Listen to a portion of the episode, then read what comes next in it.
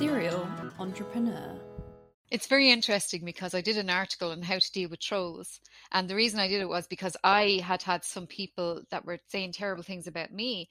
And I didn't know how to handle it at the start. I, I, I would cry, like I'd be crying afterwards and everything. But then I ended up realizing, hang on, I don't even have to, I can just block this person. This is great. So I just blocked them. And, you know, I did a TEDx talk all about that and I just blocked them all. And I haven't heard from them at all.